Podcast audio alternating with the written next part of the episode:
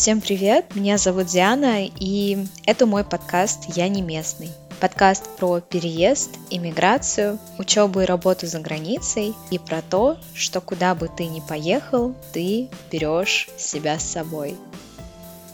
Это третий эпизод, и он будет посвящен языковому вопросу переезда. Насколько хорошо нужно владеть местным языком при переезде и нужен ли он вообще? Данный выпуск будет иметь формат монолога рассуждения, в котором я префиксирую о своем опыте изучения иностранных языков как в общем, так и для приезда за границу. И постараюсь показать вам, что изучить новый язык может быть гораздо проще и интереснее, чем кажется, но только тогда, когда вам это действительно нужно. Этот эпизод может быть очень полезен тем людям, которые на протяжении долгого времени изучают иностранный язык, сталкиваются до сих пор с трудностями в его использовании. На примере своей личной истории я постараюсь показать, как можно преодолеть эти трудности и что они на самом деле значат. Начиная свою историю, я хочу сказать, что на данный момент я говорю на четырех языках. На русском, который мой родной язык, на английском, на чешском и на испанском. Сразу скажу, что, наверное, если когда я еще училась в школе, мне бы кто-то сказал, что к своим 20 годам я буду говорить на четырех языках, и три из них для меня будут иностранными, я бы, наверное, точно не поверила этому человеку, потому что в школе иностранный язык, он у нас был даже не один, в школе помимо английского, который был у нас со второго класса, в пятом классе добавился немецкий язык, и я могу сказать то, что иностранные языки никогда не были той дисциплиной, которой я проявляла большое внимание и рвение. Я помню, что если английский английский мне нравился в самых начальных классах, и он у меня вызывал интерес, и я получала хотя бы четверки, то к средней школе, а тем более к старшей школе, мои оценки по английскому скатились до троек. Наши преподаватели были достаточно требовательны, но я не находила в себе сил как-то интенсивно начать э, заниматься иностранными языками, в особенности английским. Наверное, сейчас задумываясь о том, в чем же была проблема, я понимаю, что преподаватели еще в школе, они не могли дать никакой веской причины, почему стоит изучать английский язык. Своего желания у меня не было, так же, как и у большинства моих одноклассников. Все те люди в школе, которых я знала, которым было интересно изучать иностранные языки, это было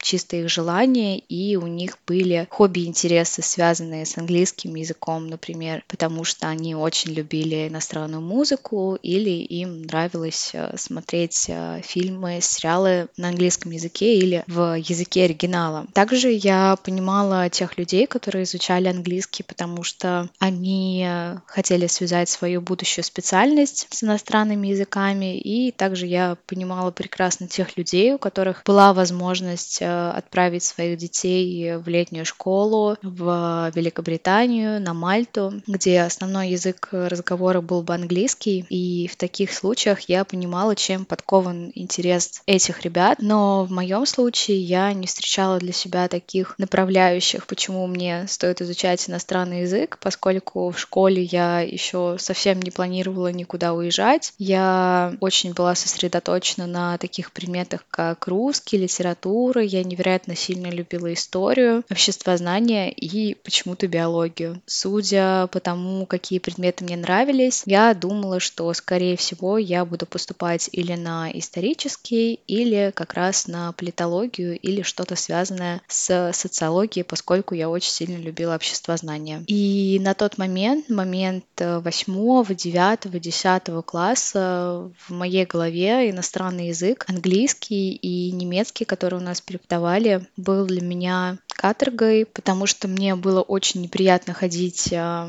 на классы иностранного языка, потому что были ребята, которые хорошо читали, которые хорошо понимали и выполняли задания. Но со своей стороны я столкнулась с тем, что ни английский, ни немецкий мне абсолютно не давались. Я могла заучить какую-то фразу, какие-то правила. Я помню, даже в одно время у меня был прекрасный репетитор по английскому, который я проходила, наверное, месяца три. За тот момент я очень сильно потянула свой английский, Но, к сожалению, прошло опять какое-то время, и я абсолютно забыла все, на что я тратила время, и моя семья тратила деньги. В 10-11 классе я была тем самым человеком, который присутствовал на классах английского и немецкого, ужасно читал, абсолютно ничего не понимал в грамматике, в постройке предложений. Я точно знала в тот момент, что иностранные языки — это не мое. Когда пришел момент решения того, что я уеду на обучение в Чехию, сразу вопрос иностранного языка, конечно же, был поднят, потому что я хотела учиться в Чехии на чешском, поэтому для начала мне надо было поехать на годовые курсы чешского. Я не знаю почему, но на тот момент в моей голове даже не возникло страха, что у меня что-то может не получиться в языковом плане,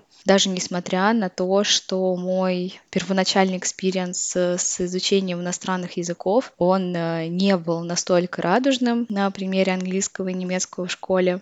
Сейчас, э, задумываясь о том, почему у меня не было этого страха перед чешским, я думаю, что причина была в моем качественно новом понимании того, что будет для меня чешский, потому что я предполагала, что окей, чешский это не английский и немецкий, возможно, мне не даются именно эти два языка, но поскольку чешский очень похож на русский язык, возможно, у меня есть шанс. Покончив с э, английским и немецким в школе, получив э, какие-то более-менее адекватные оценки в аттестате. Хотя мне кажется, что вот как раз по английскому у меня была тройка, а по немецкому была четверка, на удивление. Покончив э, со школой, сдав ЕГЭ и уже приехав в Чехию, э, начались наши курсы чешского языка. И на самом деле, когда я приехала в Чехию, меня сейчас факт очень сильно удивляет, что единственный язык, на котором я разговаривала, это был русский. Все остальные языки, которые изучала,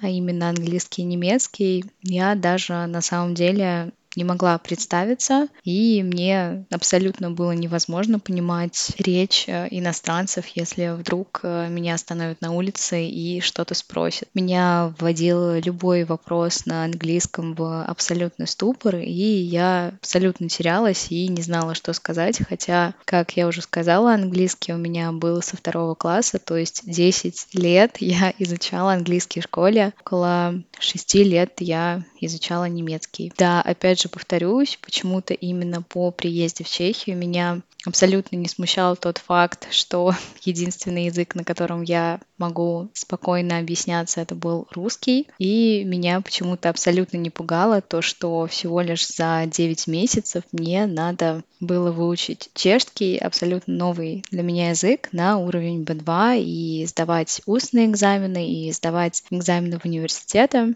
На самом деле, когда начались курсы чешского, это было просто потрясающе интересно. Я училась на курсах от Карлова университета в Кристалле, для тех, кто знает, что это. Там изучение и подход к изучению языка просто кардинально отличался от того, что происходило, например, в моей российской школе на наших классах иностранного языка. Конечно, можно понять то, что изучение языка языка в школе, когда тебе не прививают никакой интерес и не дают абсолютно никакой мотивации, абсолютно никакой логической причины, почему тебе стоит изучать тот или иной язык, очень сильно качественно отличался от того, что в Чехии мы находились в среде, у нас были очень сильно интенсивные курсы чешского, все преподаватели и преподавательницы, которые у нас были, они были очень сильно заинтересованы в том, чтобы можно скорее и быстрее обучить нас чешскому и дать какие-то базовые знания, чтобы уже в первый месяц мы могли спокойно коммуницировать по каким-то социальным вопросам. Я имею в виду сходить в магазин, понимать название продуктов, как куда проехать, э, выучить какие-то базовые бытовые вещи. Изучать э, чешский язык, вообще язык, мне стало гораздо интереснее, когда у меня появилась четкая цель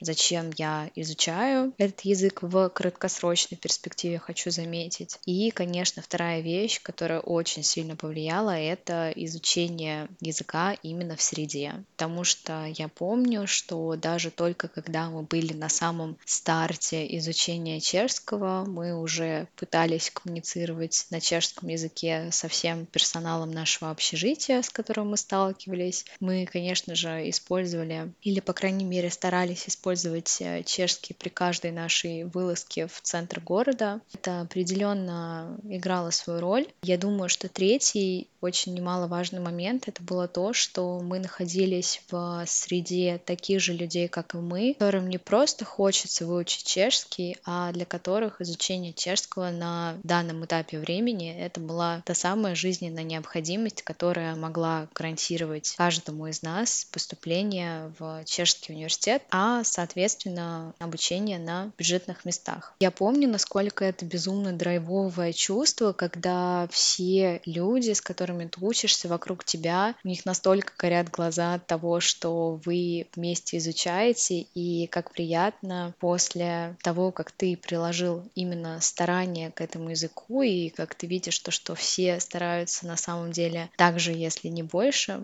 это было очень приятное чувство находиться в этом коллективе и понимать, что не ты один делаешь это, а у вас целая огромная команда единомышленников, и я думаю, что это тоже определенно влияло на наше восприятие чешского языка, и на тот момент лично по моему опыту мне казалось то, что мы делаем что-то очень классное, и отдача даже от той зубрежки, которая у нас была, она была невероятная. Особенно приятно было по окончании зимнего семестра, то есть первого семестра, который мы провели в Чехии в конце декабря, писать тесты на уровень А2, и когда тебе приходят результаты, и там 90% правильно, хотя еще в начале сентября ты абсолютно не был знаком с этим языком и абсолютно не разбирался ни в правилах, ни в словах, ни в грамматике. Еще стоит сказать то, что у нас определенно были ребята, которые изучали чешский еще до того, как приехали в Чехию, то есть они или занимались э, с репетиторами, или непосредственно ездили на летние курсы от Карлова университета или от других организаторов э, чешских курсов. Конечно, это тоже очень мотивировало, когда люди с тобой в группе знали немного или больше,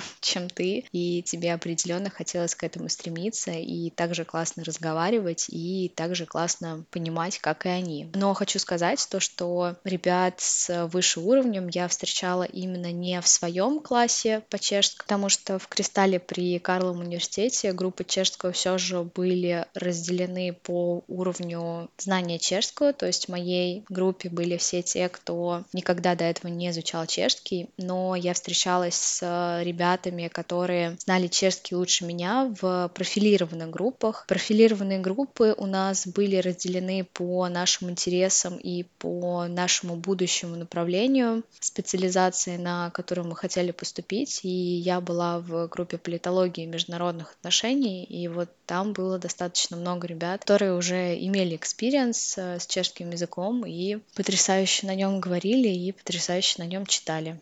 Конечно, с каждым месяцем изучения чешского какие-то вещи становились более легкие, какие-то вещи становились более тяжелые, как, например, грамматика. Я помню, что были моменты, в которые было, конечно, тяжело, но при этом, поскольку у нас была великая цель выучить чешский на уровень B2 к концу апреля, то у нас была неимоверно огромная мотивация, чтобы это все изучать и чтобы развивать наши знания чешского. Еще одной немаловажной вещью при изучении чешского было то, что мы старались коммуницировать э, с чехами, то есть это могли быть или какие-то случайные знакомства специально для практики чешского, потому что в Чехии существует определенный контингент чехов, которые любят русский и даже его изучают. Некоторые ребята из э, моих знакомых непосредственно списывались э, с такими чехами, непосредственно коммуницировали с ними на чешском и взамен коммуницировали с чехами на английском. И я думаю, что для каждого из нас это был очень важный опыт, потому что в любом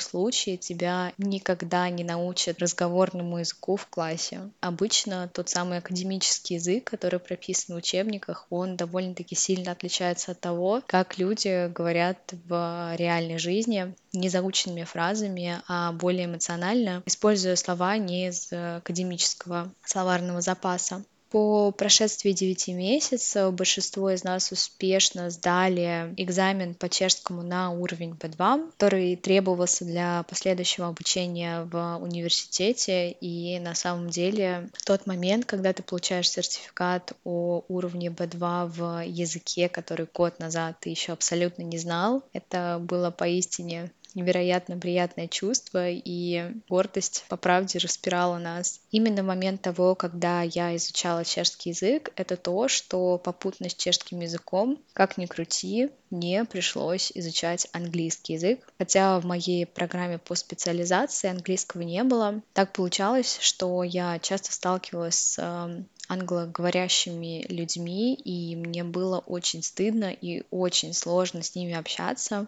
Я прекрасно помню один момент, что в начале октября, то есть спустя месяц, как мы приехали в Чехию, один из наших друзей позвал нас на квартирную вечеринку в Праге. И на этой квартирной вечеринке было полно ребят по обмену, которые приехали из разных стран, и, понятное дело, главный язык для общения между ними был английский. Я помню тот момент, когда со мной на вечеринке заговорила девушка, она начала спрашивать меня что-то на английском, и я поняла, что ничего ответить ей не могу, потому что я просто не понимаю, что она у меня спросила. И я помню, как в тот момент моя подруга, которая говорила на русском и на английском, она переводила мне то, что меня спрашивала эта девушка, и переводила обратно ей мои фразы. В тот момент я почувствовала какой-то стыд, даже, наверное, не стыд, но в большей степени того, насколько это некомфортно не знать английского, поскольку все же в Чехии, несмотря на то, что это европейская страна, английский я могу назвать вторым по используемости здесь языком, поэтому с той самой вечеринки я начала более активно развивать свой английский, я начала больше слушать музыки, я начала смотреть э, сериалы на английском с субтитрами, я начала больше общаться с именно ребятами, у которых э, основной язык коммуникации в Чехии был английский, и мне это невероятно помогло в адаптации с английским языком, и даже каким-то образом начали всплывать э, в голове те самые вещи, которые на протяжении 10 лет я изучала в школе.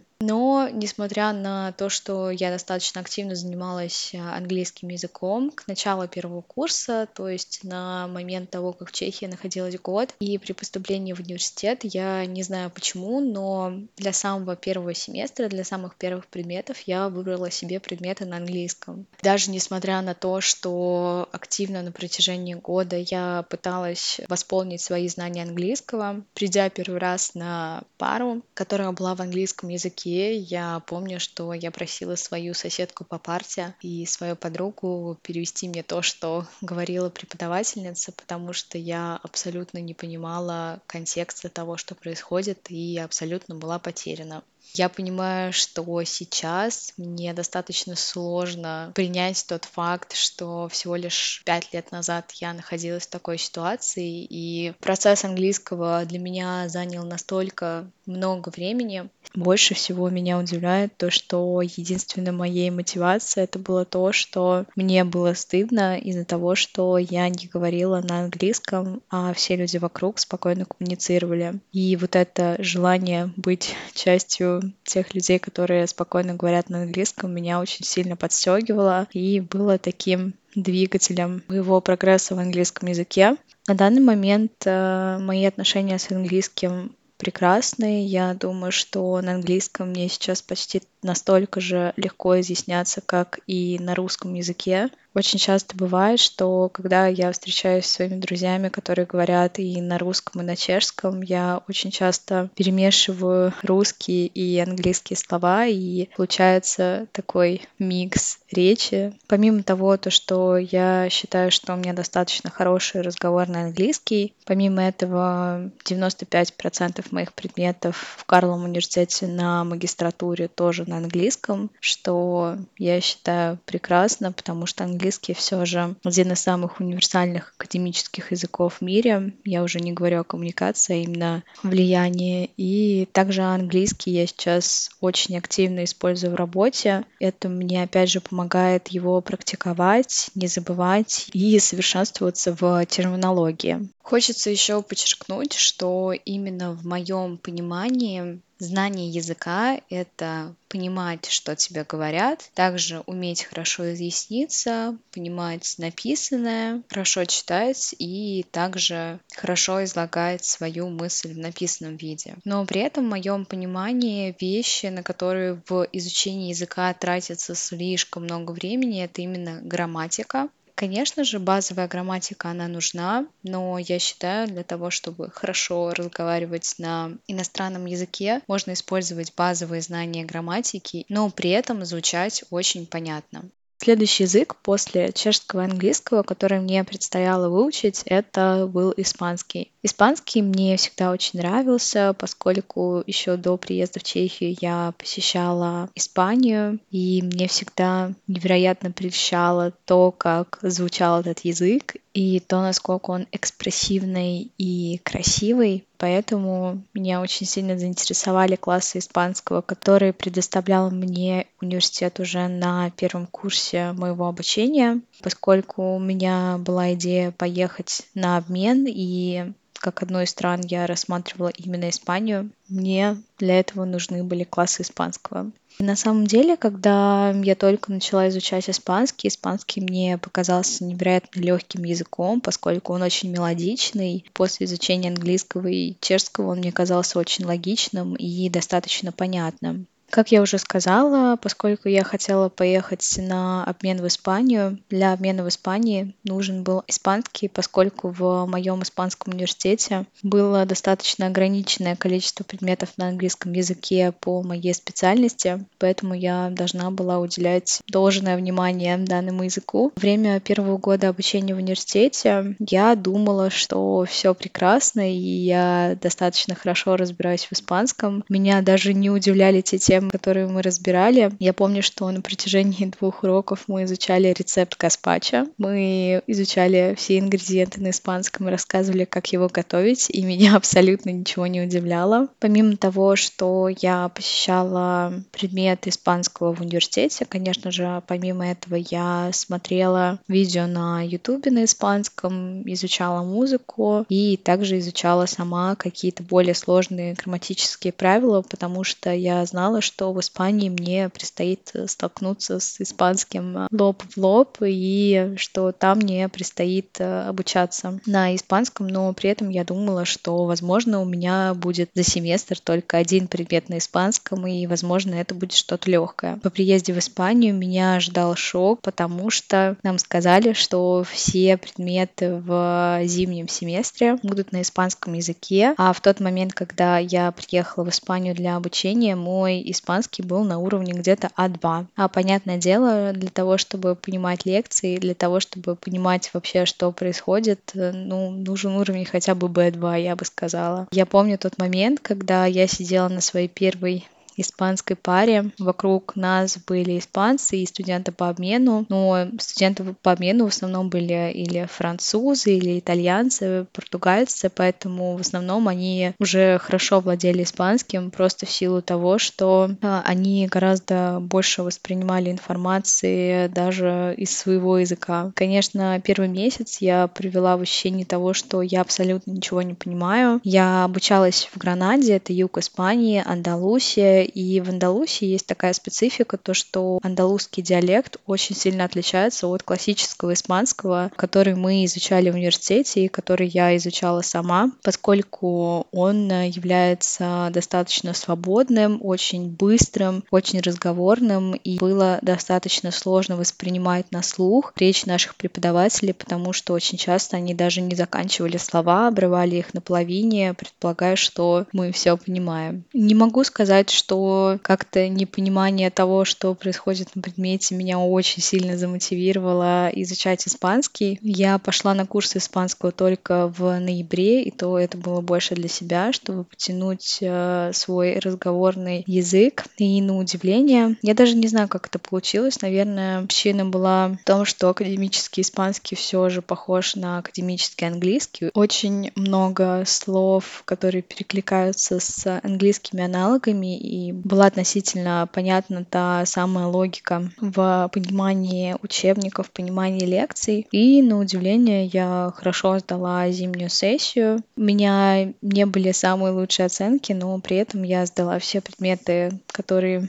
мне были нужны, несмотря на то, что они были на испанском. В тот момент я абсолютно успокоилась и расслабилась и поняла, что даже со знанием А2 в испанском языке можно спокойно учиться в испанском университете и при этом чувствовать себя более расслабленно. И более расслабленно я говорю не из-за того, что ты все понимаешь, а просто потому, что испанская речь становится тебе настолько нормальной, что она больше не воспринимается тобой как что-то незнакомое, и даже если ты не понимаешь то, что говорят, или то, что происходит вокруг, все равно у тебя это не вызывает никакого стресса, и ты воспринимаешь это абсолютно нормальным. Мне кажется, что именно этот механизм — это то, что помогало мне больше расслабиться и быть более более открыты к испанскому языку. В Испании я провела год, и по окончании того года мой испанский был на достаточно хорошем уровне, я могла спокойно коммуницировать на какие-то несложные темы. Помимо этого, я очень сильно себя тренировала именно в академическом испанском, поэтому сдавать экзамены письменно или устно и участвовать в каких-то дискуссиях на испанском в классе мне было уже несложно. И я помню, что был предмет по экономике Европейского Союза, который был полностью на испанском языке. Он был достаточно достаточно сложный, и я боялась его не сдать, и каким-то образом я смогла сдать даже экономику на испанском языке на хороший балл, даже при этом закрыв э, сессию досрочно. По прошествии трех лет э, того, как я уже вернулась из Испании и того, как я уже не изучаю испанский язык, конечно же, уровень моего испанского очень сильно упал, и на данный момент э, единственное, что хорошо мне получается, это понимать испаноговорящих, но при этом мне достаточно сложно сложно формулировать э,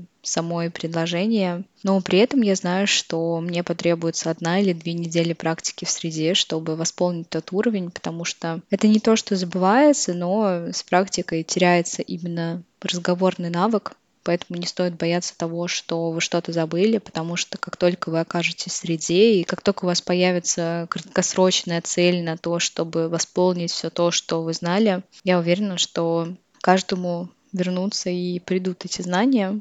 То же самое с чешским и английским, то, что в те моменты, когда я уезжаю надолго из Чехии или выпадаю надолго из англоговорящей среды, у меня часто бывает такое, что мои разговорные навыки очень сильно теряются. Но опять же, по возвращении практики разговорные навыки возвращаются, поэтому я думаю, что если вы однажды научились хорошо говорить на каком-то языке, все же вы не сможете упустить это умение, если у вас будет снова цель хорошо разговаривать на этом языке. Еще один язык, с которым у меня был experience, но я абсолютно на нем не умею разговаривать, это корейский. К счастью, корейский не был обязательным языком для обучения в моем корейском университете. Все мои предметы были на английском языке, но при этом я посещала классы корейского. Я даже в какой-то момент думала, что из этого что-то может получиться, поскольку мы жили в среде, мы жили при этом и общались с корейцами. Я думала, что в этот момент могла быть какая-то возможность меня, изучающей корейский, но по прошествии одного месяца и того, что в течение этого одного месяца наша программа по корейскому очень сильно усложнилась. Я перестала посещать эти классы, и та логика, которая главенствовала в тот момент, была такова, что я сейчас могу потратить время на изучение корейского, когда я могу потратить то же самое время на изучение Кореи и каких-то более колоритных мест, поскольку у меня нет никакой цели долгосрочной или краткосрочной на изучение корейского, я понимала, что он благополучно забудется, и в данное время просто будет бесполезно мной потрачено. Но при этом с нами были ребята, которые были активно погружены в корейский язык, которые изучали корейский язык еще до того, как приехали в Корею, которые были гораздо больше погружены в корейскую культуру,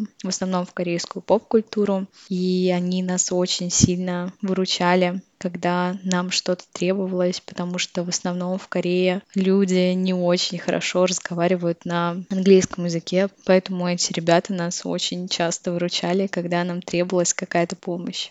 Исходя из э, того опыта, что я успела пожить в Корее, в Чехии, в Испании и, конечно же, в России, основываясь на своем опыте путешествования, я могу сказать то, что в любой стране можно выжить без местного языка, если вы говорите на английском языке. Но при этом степень того, насколько комфортно вам будет в этой стране без местного языка, конечно же, очень сильно отличается.